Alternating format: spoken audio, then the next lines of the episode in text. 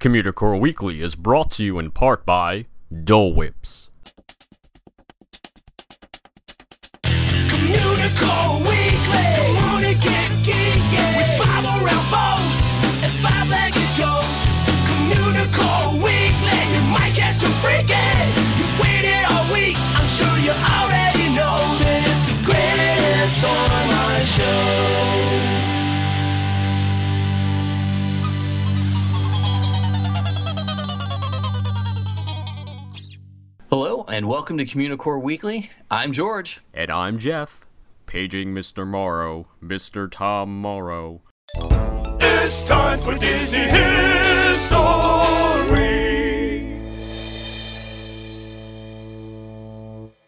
Tomorrow's transportation. Today. That's the slogan that once graced the People Movers attraction poster at Disneyland. Debuting July 2nd, 1967, with the newly remodeled Tomorrowland, the People Mover was one of the most visible of the new attractions being unveiled that year. Mostly because you can see it from almost everywhere in Tomorrowland. The original idea for the People Mover was experimented with during the 1964 65 New York World's Fair in the Magic Skyway attraction that Disney designed for Ford.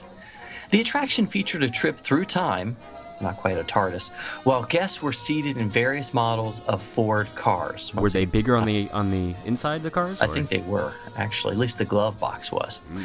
Yeah. Uh, themselves were unpowered. They used a new propulsion concept that allowed them to be pushed along the track, which stemmed from an idea John Hench had while watching an assembly line at a Ford plant.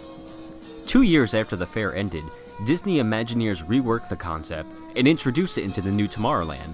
Again, the People Mover cars themselves weren't motorized, the track itself was.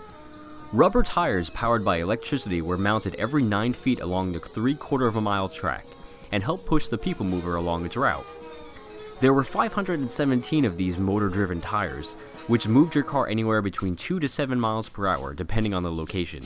For a single D ticket, guests could get a scenic 16 minute tour of Tomorrowland from a vantage point they were never able to see before. Along that tour, they went through Adventure Through Inner Space, the Carousel of Theater, where guests could have a great preview of Progress City, uh, near the submarine Voyage Lagoon, the Circarama Theater, and in the late 70s, inside Space Mountain. Each car, which was fitted with a speaker to play music by Disney legend Buddy Baker, was covered in a white canopy to protect the guests from the sun, and came of one in f- one of four colors: blue, red, green, or yellow. About four people could sit in one of the cars at a time. There were 62 four-train cars, which had an hourly capacity of almost 5,000 people. Goodyear, of course, known for selling quality car tires. Are they going to send us a check for that? I hope so. I hope so. Uh, they sponsored the attraction and provided the tires for its propulsion system from 1967 until 1981. The attraction had a few changes over the years, including adding a super speed tunnel and effects that mimicked the movie Tron to help promote the film. Sadly, the People Mover was removed in 1995 and it was soon replaced by the short lived Rocket Rods. A different version of the People Mover, now named the Tomorrowland Transit Authority People Mover, still exists at Walt Disney World's Magic Kingdom today. Though similar in concept, this version of the ride uses linear induction instead of the tire propulsion system.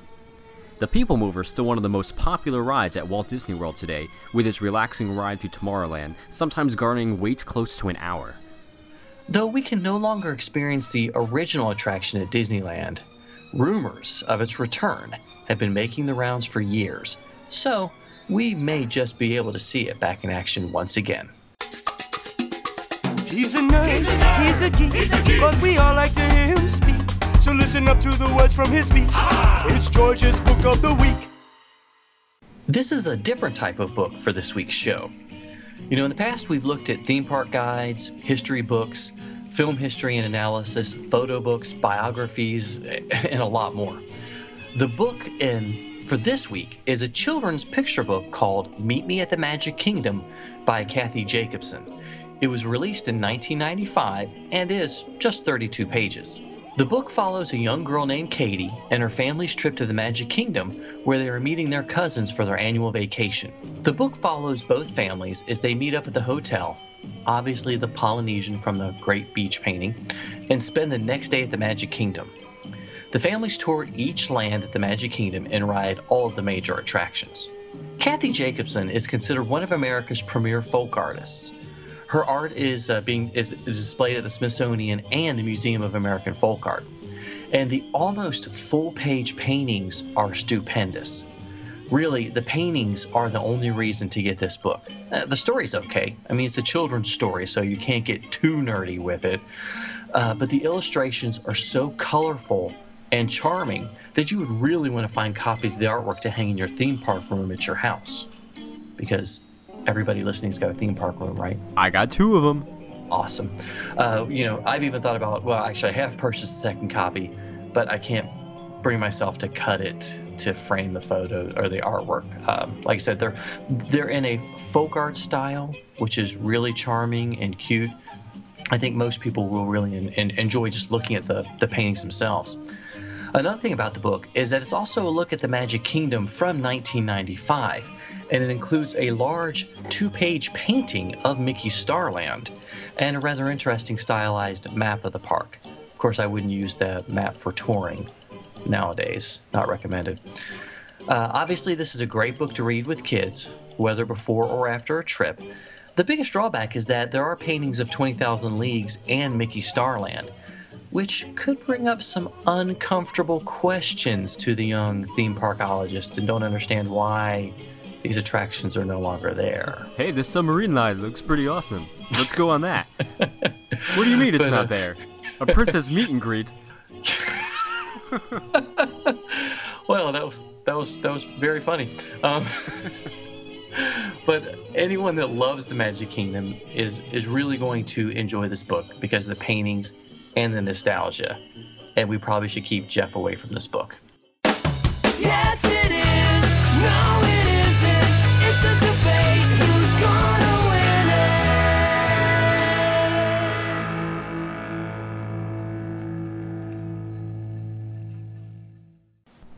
So with the new Fantasyland opening it up at uh, Walt Disney World very soon, George and I were thinking that maybe we should talk about what we think the best dark ride in Fantasyland wa- was or is or you know of all time from when it opened till now. So George, what do you what do you think the best dark ride is? Oh, you're gonna let me go first? Yeah, Okay. well you go first because you're you're wrong most of the time. So by by most I mean 99, but that's fine. What, what's the best fa- uh, Fantasyland dark ride? can't argue with the numbers. Uh, that's a tough one. That's a tough one. Oh, I guess I should answer. Say Yeah, it out loud so you guys Yeah, don't get my ESPN. I think the if, if I think the best one that I like or the one that I make sure I ride every single trip, it's got to be Peter Pan. I enjoy that one except for the queue. The queue is terrible. And we've heard the rumors about them taking out the awesome prince and princess bathrooms to do to extend the queue and possibly make an interactive queue for Peter Pan, which is desperately needed. Um, I just to me it's just one of those dark rides that totally takes you out of the moment as soon as you go through the Darling window and you fly you're flying over London. It's fantastic. It, it's got that great suspension of disbelief and you just really enjoy it. Now, if I had to choose, because we sort of argued about this, I really would pick the Disneyland version of Peter Pan, even though it's shorter, because that uh, because of that amazing fiber optic star field that you come across before you hit um, uh, Neverland. I think it's fantastic. But to me, every time at the Magic Kingdom, that is the one dark ride in Fantasyland I do not miss. Um, usually, I'm, you know, begging, borrowing, beating up somebody for a fast pass for it, but you know, going that. So, well, let's hear what your favorite dark ride is. I can't I can't disagree with you on Peter Pan. I do enjoy Wow. it a lot, but I think my issue with that ride stems from your issue from the ride also is Yeah. the queue.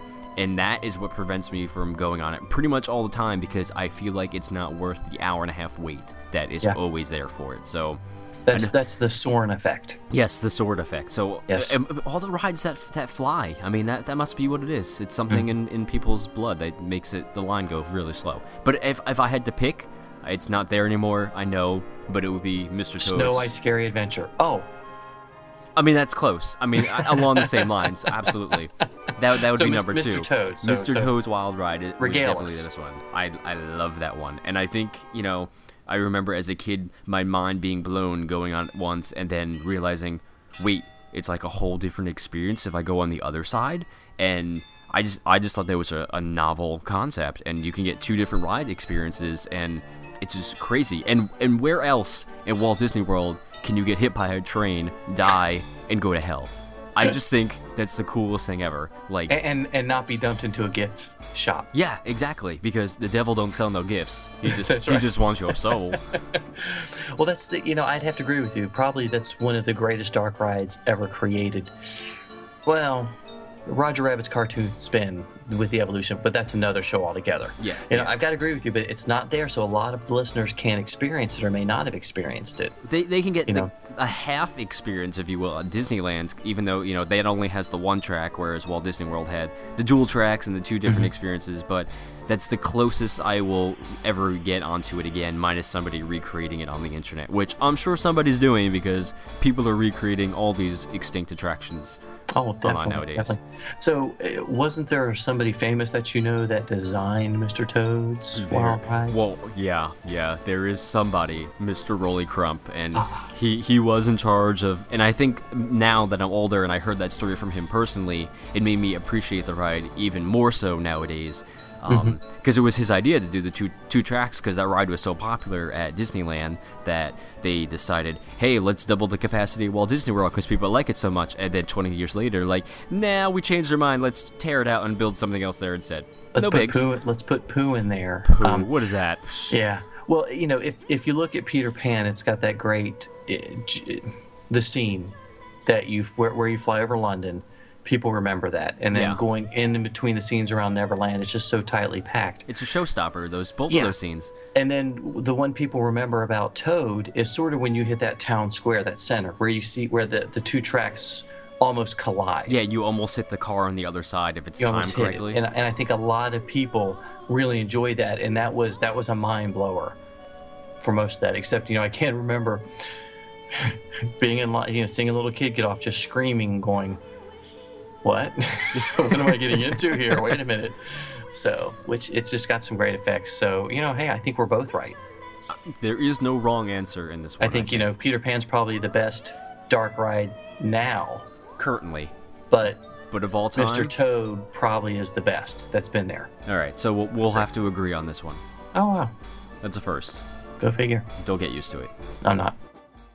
Sometimes you might see it, sometimes you don't. Hey, look, what's that? It's a five-legged goat. The Land Pavilion is well known for housing one of the most popular rides at Epcot, if not at all of Walt Disney World. And over the years, the pavilion has seen quite a few changes. When it opened, a large part of the ground floor was dedicated to the farmers market, a mall-like eatery with different food stalls. In 2004-2005, the pavilion underwent its second major facelift when Nestle renewed its sponsorship. Part of the refurb was the food court area. One of the changes was that the food court's name was shortened to Sunshine Seasons. It was the Sunshine Seasons Food Fair. And yes, it took me seven times to get that sentence out. So that's why I said it so slowly. Uh, and at the time, the overall design was refreshed. And if you pay attention to the balloons when you first enter the pavilion, the ones hanging from the, ce- the ceiling, you'll notice that they represent the four seasons. After you grabbed your food from the food court, also check out the tables down there too. They're divided into sections based on the different seasons.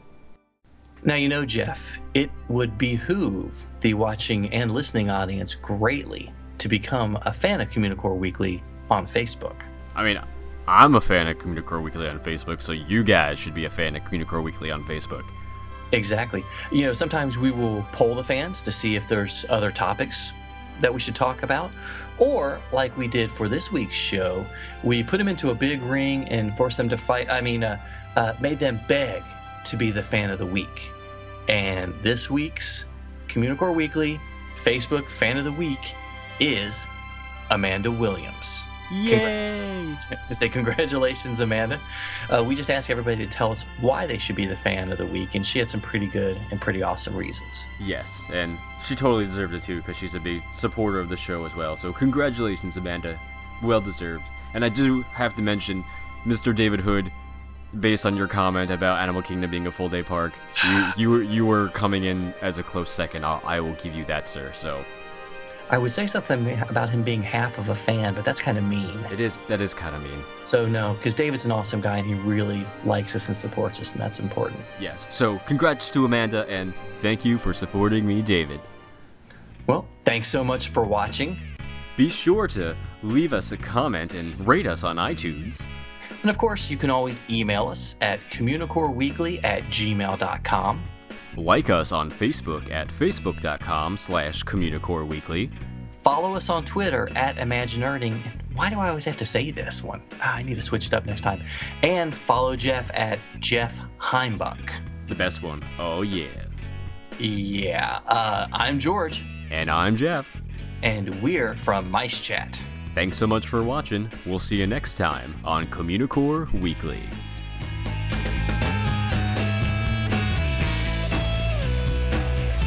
For Stickney Pun Purveyor.